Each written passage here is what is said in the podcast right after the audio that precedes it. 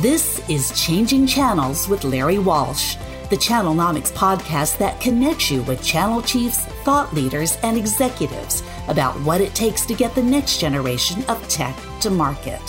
Here's your host, Larry Walsh, the CEO and Chief Analyst of Channelnomics. Hey, everybody, as the nice lady said, I'm Larry Walsh, and welcome back to Changing Channels, where we talk about what it takes to get products to market. And getting products to market is increasingly more of a consumer exercise. We used to call this consumerization of the enterprise when we'd say that buyers were bringing their consumer experiences or what they did in their personal lives into their purchasing processes and considerations. And it's not trivial to call that consumerization. B2B buyers are increasingly looking to have similar experiences in the way that they research, the way that they buy, and the way that the products get fulfilled.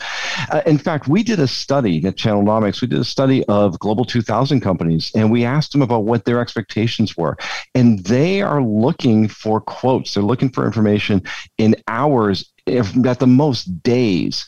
And what partners then tell us is that it sometimes takes them weeks to get quoting back from their vendors to get the information they need to put out a proper proposal.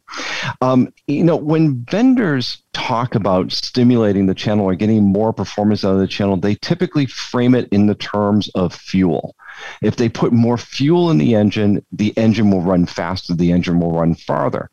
And that's, you know, in, in the channel parlance, fuel is often in the, you know, it comes in the form of money. So whether that's, you know, deeper discounts or higher rebates or spiffs for, you know, selling specific products or some other monetary incentive. This is all the fuel that vendors pour into their channels in order to get partners to do more. Well, partners don't always react or respond to fuel the way we think they will. And in fact, what we found at Channelnomics is that partners will typically gravitate towards a vendor that is easier to do business with, or as we like to call it, you know, has less friction. Now, why would that be? Is because if it's easier to do business with you, then they can move faster. They can respond and react to the customer and react to the market easier than they can with those that are more difficult. So, fuel versus friction. Um, what we found in our research is that vendors that are easier to do business with tend to have three times to five times the partner share of wallet than those that have more friction. And again, this is purely because partners have an easier time or can move faster if they're given the choice between more money on a slower or a low volume of sales versus turning over more sales with a with a moderate profitability they'll gravitate towards the easier the easier processes the easier way of doing business and that brings us to our guest, Kim King of Hitachi Vantara. She is the Senior Vice President of Strategic Partners and Alliances. And Hitachi has been doing something which I find almost unbelievable.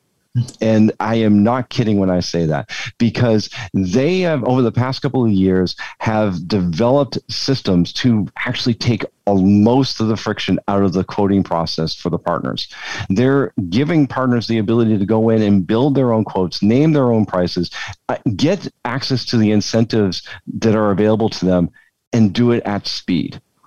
So I'm not going to share. I'm not going to take the the punchline away from all this, because I brought Kim on here on Changing Channels because she's the one who's been overseeing this. She's the one that's brought this to reality, and I will tell you is that I have shared Kim's story and Hitachi Vantara's story with a few of a few other channel chiefs that I know, and they I just based on the description that I've shared with them, which Kim will go into greater detail on they're envious of what we're going to share with you today. So, with that, I'm going to say, Kim King, welcome to Changing Channels. Thanks, Larry. Happy to be here. Thanks for having me. Oh, thanks. You know, thanks for being here, and I'm glad we are able to get the internet in New Hampshire for you. yeah, don't say anything. The wind will kick up and my internet will go out. There you go. You know, so. the, the, old the old man in the mountain is gone, so there's no saving you now, right? So no, no. I have like my son in the back room on the you know on the bicycle, making sure that it still runs for me. There you go. Excellent. that's that's a bit more reliable than the hamster they used to have. That's so, right, for sure. So, Kim, what we were describing, many people would recognize when we're talking about automating and optimizing the quoting process for partners. This is the promise of CPQ of configure price quote. Um, But Hitachi has gone on a much different journey than that. So, I, I, why don't you first tell us what it is that you're that Hitachi's been doing in terms of automating pricing and quoting for partners, and why you did it? Sure. So we completely revamped our process right? We we i spent a lot of time with and i have to say you know shout out to my team. I have an amazing team that works on the cpq and my my partner team that's just sort of runs the overall program. So they really looked at what were we doing internally and how are we driving um, more efficiency and automation for our own sales organization? And the team came back and said we can do this for partners. And i said great can i have it next week? You know my normal sort of answer is how quickly can we do this? And it was so important for us. We they got it done really quickly right? So now we've had it rolled out for about a year and a half. I mean the it's amazing when you look at where we went to right? And my whole goal as you know since i joined hitachi vantara was ease of doing business business. The number one complaint that I heard from my partners was you're really hard to do business with. It takes me weeks to months to get quoting and pricing done. Um, we don't have any deal reg. We don't have all the basics, right? To me, this was basic blocking and tackling. And so looking at the overall process from beginning to end, it took us 90 days to take what we did internally and roll it out to a small set of partners, which took us from four weeks, three weeks, two weeks, whatever it was, to literally an hour for our partners to get an a, approved quote in their hands with all the automated pricing and configuration and discounts that were applied to them. And we've made it better and better every time we've upgraded it. Um, so the initial partners we rolled it out to were in North America and in Australia. Um, and then from there, we've rolled it out around the globe. And today we see 60% of all of our partner deals go through partner automation where they're approved in with within an hour uh, for basic approval and they can come back for additional discounting. And typically what we see is that's less than four hours to get that additional discount if it's required. Um, but really amazing i think work by the team. Yeah under an hour. And, and, so so this is what i mean is that this goes beyond the dream of cpq and no disrespect to the cpq vendors out there they do a remarkable job but it's not an hour to get this thing done. And that's why I say is that the, when I've told this story to a couple of your peers, they're like going, no, I really want to hear about this because it can't be true. but, but it goes be, what's that? I was going to say, you know, it's true because you've seen it happen in real life. So I, I, I yeah, yeah. I, I, I, can honestly say that I have witnessed this. I've witnessed how this works.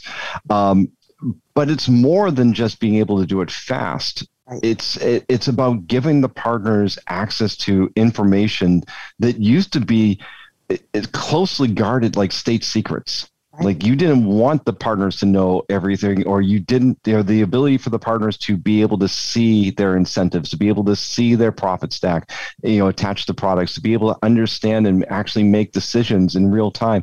That was something that was you know taboo, uh, or in many places still is. Right. Well, I think part of it we were trying to also change the perception of Hitachi Vantara, right? Hard to do business with, really expensive, no margin, not flexible, right? We've completely wiped all of that out. We're easy to do business with. Partners are making significant margins front end and back end with us and we're giving them opportunities, especially around new account acquisition or new market or new product acquisition and driving those in tech refreshes. So our goal was really to show them how they were going to profit from working with us and how then, you know, as being a key partner of theirs, right? We weren't oversubscribed. They have this amazing ability to make double digit margins with us. And it's easy for them to do that and see where they're going to make those margins and drive those dollars and how they wanted to allocate those, right? Do they keep them? Do they give them back to the customer? It sort of flows through the whole value chain, right? For our customers and our partners.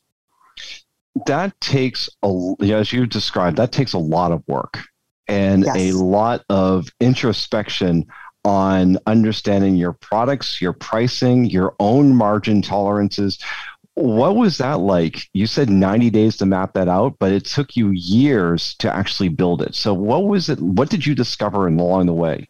Yeah, so the so the team prior to rolling it out partners, it took them 2 years to go through that self-discovery process, right? Really understand what were they willing to give, how were they willing to work it out specifically with those um, with the end users and our sales team, right? The sales team always wants more and more and more, right? And so what was the floor that we were willing to go through and still still understand how we could drive the right engagement with both our customers and our partners. And so they all the a lot of the hard work I would say was done prior to the the rolling it out for the partner community. then we just looked at what were the stop gaps we needed to put in. How would we ensure that we could drive the right behaviors? And I think some of the other key items when we look at it, right, it's it's kind of self learning as well, right? So we're constantly looking 180 uh, or 90 days back, right? We're looking a couple of months back and making sure do we have the best price? Is it a market price for this geography? What is the what did that customer buy at last time, right? And so you're taking the analytics into consideration too, which is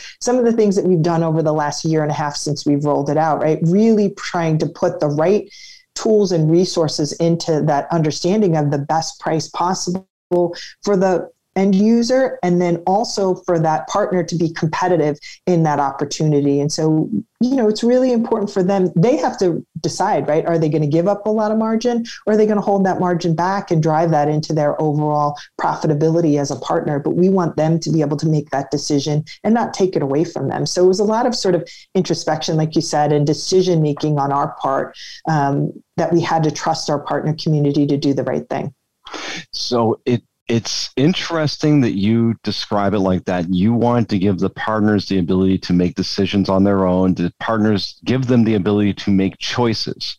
Yes. I want to come back to that because in order to grant that power to your partners, this also means that you had to give up a tremendous amount of control.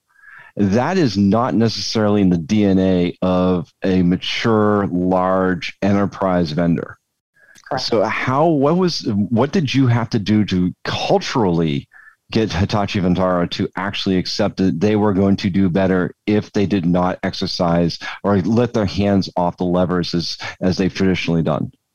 So, a couple different things. I think primarily what we looked at was the velocity to close right business. And so, one of the things that we hadn't really been looking at was what is our created and closed in quarter? And when you look at created and closed in quarter, it was pretty dismal, I think. And if anybody who's trying to control things too tightly, you're not going to get, you can't get velocity and volume, right? And control things at the same time. And so, I, asked everyone to trust me and to trust the team that this was the right thing to do. And what we saw, I think we shared the numbers with you. I mean, it was amazing, right? So in the first couple of quarters, we went from 13% created and closed in quarter to 65% by Q4 and created and closed in quarter. And right now, we sit at right about that 60% every quarter of creating, closing opportunities in quarter. And a lot of them in what we call our commercial space, right? Which is 100% partner led, which has a mix of enterprise and mid-range, you know, middle of road and small businesses. But these are customers that have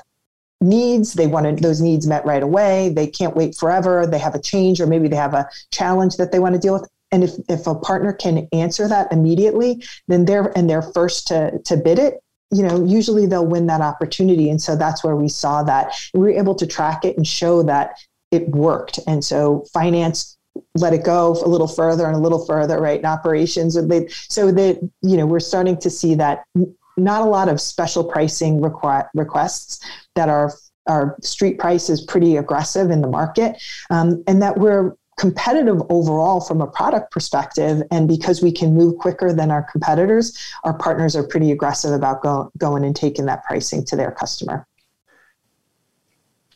So that's the inside view of this. Yes. That's what you were you you went through and demonstrated that to your own people. Yeah. But how do the partners take this? Because there's a long tradition of horse trading between mm-hmm. between your partner sellers and your sellers and your deal desk, and you go back and forth. And by the time you're able to get this out to the customer, all those decisions have been made and not by choice. And it's just sort of like it happens as a part of the process. What's it like to actually go back to the partner and say, hey, you know, it's up to you how you want to do this? Yeah, I think that was probably the biggest challenge for our partner community. And in the beginning, it took them a while to sort of adopt it, and that's why I think as you looked at, as we looked at our numbers, right, the do- adoption was slow, and then gradually they realized they had control, and then it got better and better and better, and that's where we saw the volume and the velocity really take off from our partner community. But what's interesting is a lot of this, you know, a lot of this goes through our distributors, and so they're the ones that are driving a lot of the quoting, and they actually one distributor, I won't will remain remain nameless, came back to us and said we're actually slowing down giving quotes to partners because it's so quick the turnaround and the way that you guys are able to do you know provide us with all the information that we feel like we're adding zero value. So that's it sort of you know was this sort of tug right? And we kept saying well give them access. Let them understand what they're seeing. Help them understand right? So that they understand the complexity of what's going on. And so the adoption rate really just for partners like i said they don't believe it, kind of like you came to me and said, I'll believe it when I see it. We had a little bit of that in the beginning, but once they started to see that adoption and what they could do and what was available to them, it, it really opened up their eyes. And right, remember, we wrap this in a brand new portal and a new deal registration process that we automated and, and really drove. I mean, all of these things were like slow adoption in the beginning when we look at it, right? Partners were like, I can't believe you're, and we gave them so much automation, they actually didn't even understand it in the beginning, right? So we, we had to sort of slow down and take them through that process a little, a little, a little more deliberately versus just here it is, good luck type of thing. Yeah. You know, I, I don't I'm not going to ask you to name which distributor. Um, we could guess, but I'm not going to ask you to do it. Uh, it but it, that is a bit of a, an endorsement as well as an indictment, isn't it, to mm-hmm. say that we had to slow it down because we're not adding value? Doesn't that speak volumes about the current state of the art when it comes to doing quoting for partners or quoting through the channel? Yeah, it, I it's and i think this is this is where you know for me you have to trust your channel and you have to trust the partners that are out there that they're going to do the right thing. And i think trust isn't one of those things that you know i mean if you talk to most sales organizations right they're saying oh we can't trust anybody. They're only here for fulfillment. I don't know how many times i heard that right? We've heard those conversations before. At some point you have to trust that people are adults. They wouldn't be in business as long as they are and they wouldn't be successful as partners if they weren't out there doing the right things. And so it is it's a little bit i think you know we've the good news is with this we've able, been able to even shift our relationship with our distributors to really drive um, engagement and some of the key items that we want them to do because they don't have to do all of this configuration and quoting and requoting that they were doing before. So we've driven them more towards lead development, new partner recruitment, onboarding, micro learning, right? All the things that we want them to do that are truly value add as a distributor, they have more time to do because they're not doing all the blocking and tackling because we've automated that for them. You know, that's actually sounds a really wise shift in using your distributors' better assets because, as you know, there's no shortage of distribution skeptics out there that say, "Well, look, they're declining in value. What what value are they adding?"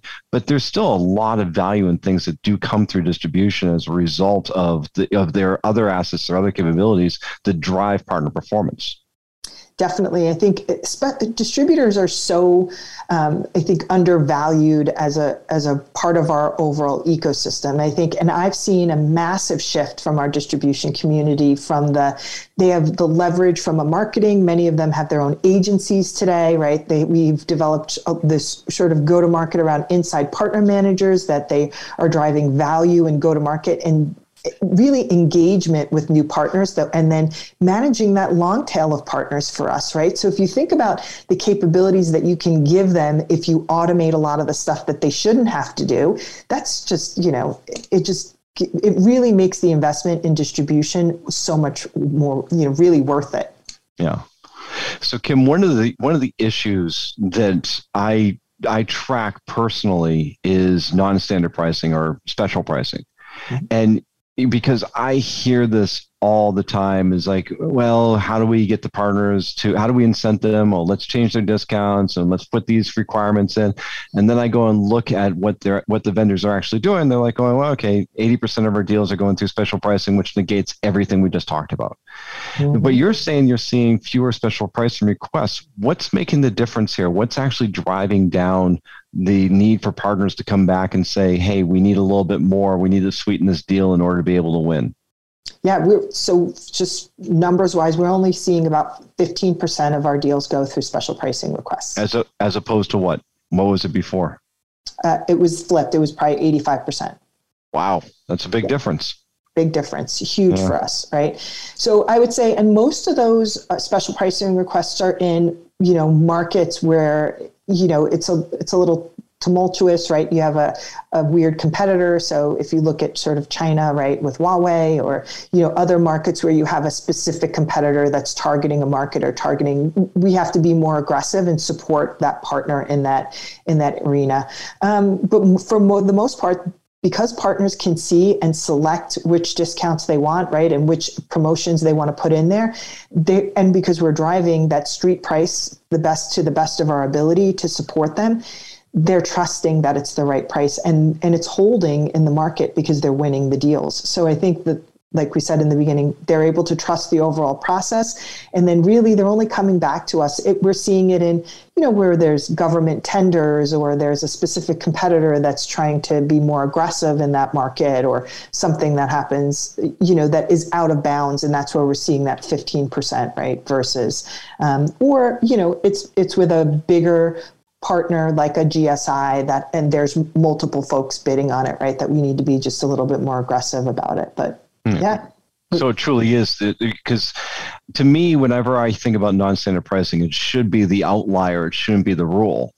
And Correct. what you're describing is is that there are situations which do require special attention. So it does sound like you've you've flipped the script on this. Definitely, and um, and there, you know, we still have markets that don't have um, that aren't currently using the our automated pricing tool, and that we made the decision uh, last week in a meeting that we're going 100% right? So our goal is there any markets where we didn't have that or we didn't think that it was it was a comfort for us right? There were some markets where people were like not as 100% comfortable. We're t- lifting that up and saying we're going to do this worldwide for everyone. Mm-hmm. Yeah all right. So you've gone from 85% of your deals going through special pricing to about 15%. Not hard numbers, but we'll just say approximations, right? Mm-hmm. Yep. What about partner lift? Because when I tell other, you know, your peers and the people who work for you that, you know, that the average partner is originating less than 30% of the sales that are flowing through the channel. Most of it is originating with you, or if not, it's being claimed that it's originating with you. Are you seeing a difference in the in the percentage or the proportion of deals that the partners are bringing in the door versus what you're pushing out to them? Oh, significantly. We're seeing, um, I would say, probably we went from about 30% of partner created um, to probably 65%. Um, in some geos, it's about 70%. So I would say on average, we're about 65% are being generated and created from partners and coming back to us.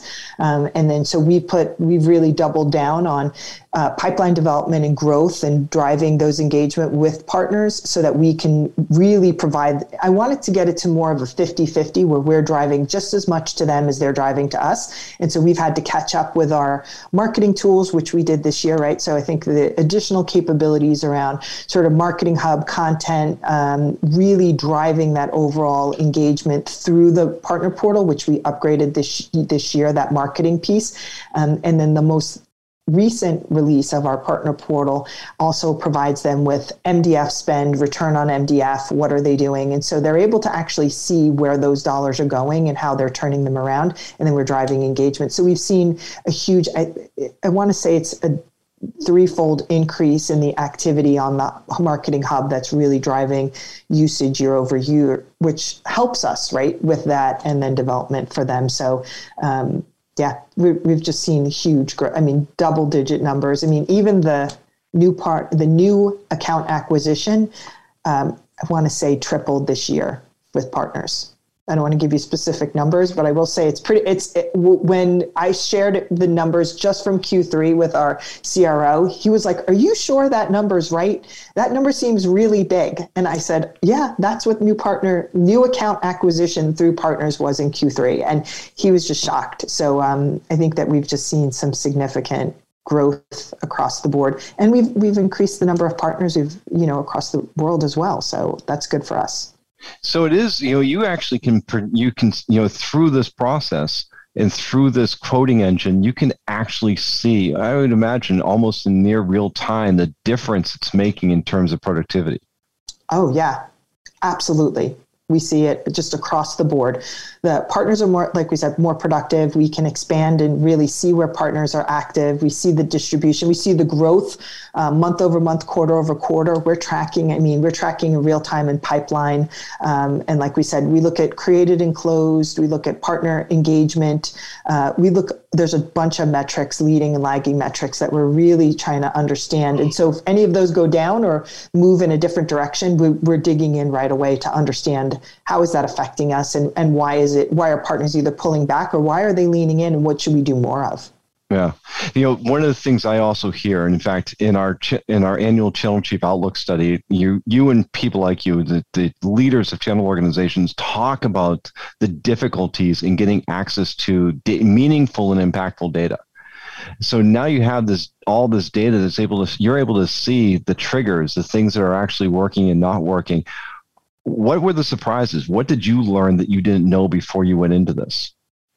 Wow. So there was there was a bunch of different things, right? I think um, really how many partners were actually transacting with us when we look at that I mean, we didn't know, right? Prior to two years ago, we didn't know how many partners were transacting in a quarter, how many end user accounts were they driving, and of those end user accounts, right, how many opportunities? So there's opportunities, end users, partners, and then you sort of look up through the distributors, right? So we were able to see all the way down from our distributors how many partners are they actively working with of those partners how many active customers and of those customers how many active you know opportunities do they have across the board? And when you see all of those numbers start to become larger right and more engaged you really start to think wow this is working right from our perspective right versus well we think it's this number or we think it's that right? I think challenges that i've always seen in the past from a channel perspective and you know this is right you have to sort of um, really sort of look at it and say, you know,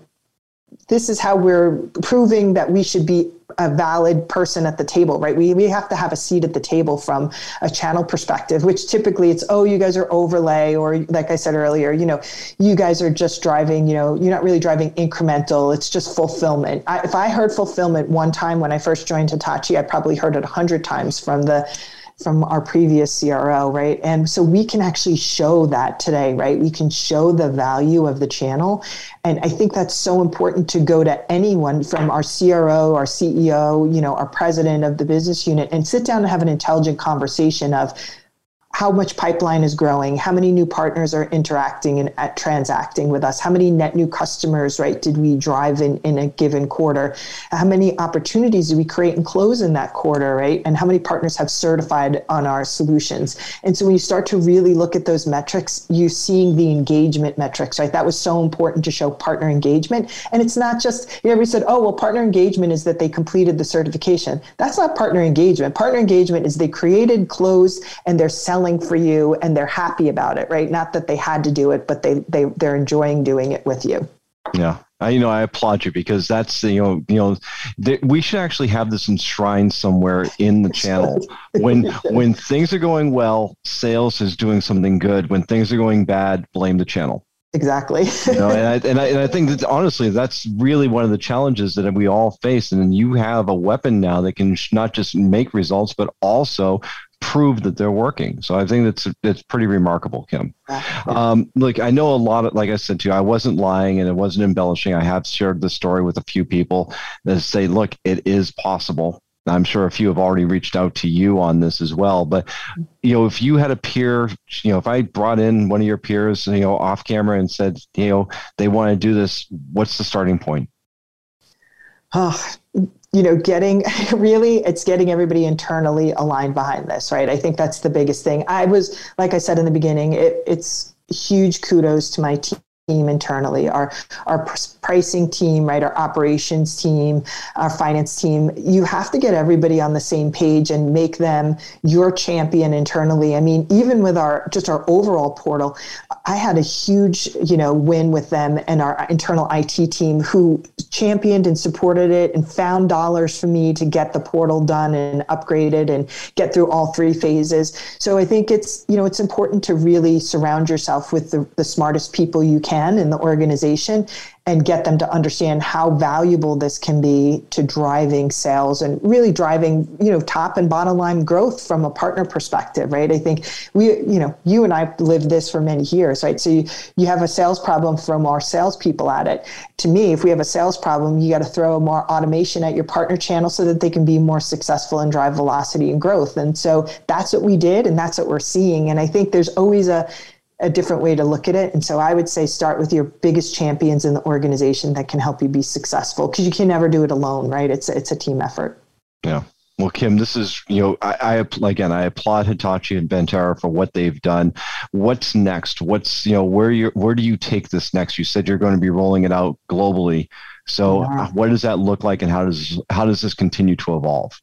So we're going to roll it out globally, like I said. And so the big next step for us, and it goes to uh, the announcement that we had today. So we talked about our high, we launched a new hybrid cloud message and where we're going in the market. You know, I think we've been a little bit quiet about where we're going in the challenges that are facing our customers in getting data in the right place at the right time our next generation. And one of the things we're looking at is how do we support the as a service hybrid cloud uh, really that all of those models right? And so when you think about where we're going where we are today right with very static sort of you know stayed and true methodology around pricing and quoting that's a very different model, right? When you look at as a service. And so we're going to expand this into an as a service leasing our Everflex model, this uh, really a compute, unified compute converge, hyper compute, hyper solution, um, driving that with our new uh, solutions that are out there. Um, so anybody who wants to go out and look, we have a ton of new videos out on hitachivantara.com and they can see all about it. But our next generation will include that hybrid cloud solution and how we support our partners and our customers through that journey. So, a lot of our competitors are leaving partners to the side. We are embracing our partner community. We want them to be as successful as we are on this hybrid cloud journey and driving as a service. And so, we're going to we're going to drag them right along with us in, in an automated fashion. So, you know, and that's leadership right there. And I also want to say, in addition to checking out Hitachi's videos, you should also check out Kim King's blog on the Hitachi uh, Vantara leadership site. I mean, you, you know, there's a lot of great thoughts on there, but Kim, I have to say, and this is obviously biased, but it's true, is that you have some really great thoughts in the blog. So you've, you've posted on that site as well. Thanks, Larry. I appreciate it. So, Kim, I really want to thank you for joining us and sharing what you've done at Hitachi Vantara in terms of helping partners you know, get quotes faster and better. Everyone, Kim King, the Senior Vice President of Strategic Partners and Alliances at Hitachi Vantara. Thanks, Larry. And I want to thank all of you for once again joining in on joining us here on Changing Channels. Technology is changing the world, and at Channelnomics, we're tracking how that's changing the channel. So please hop in again next time. Thank you for joining Changing Channels with Larry Walsh, a production of Channelnomics, with the support of our production team at Modern Podcasting. If you've enjoyed today's episode, hit the like button, subscribe wherever you get your podcasts, and share with your friends. For more information about Channelnomics services and insights, follow us on Twitter and YouTube, and check out our website at channelnomics.com. Channelnomics is a registered trademark of, and Changing Channels is copyright by 2112 Enterprises, LLC.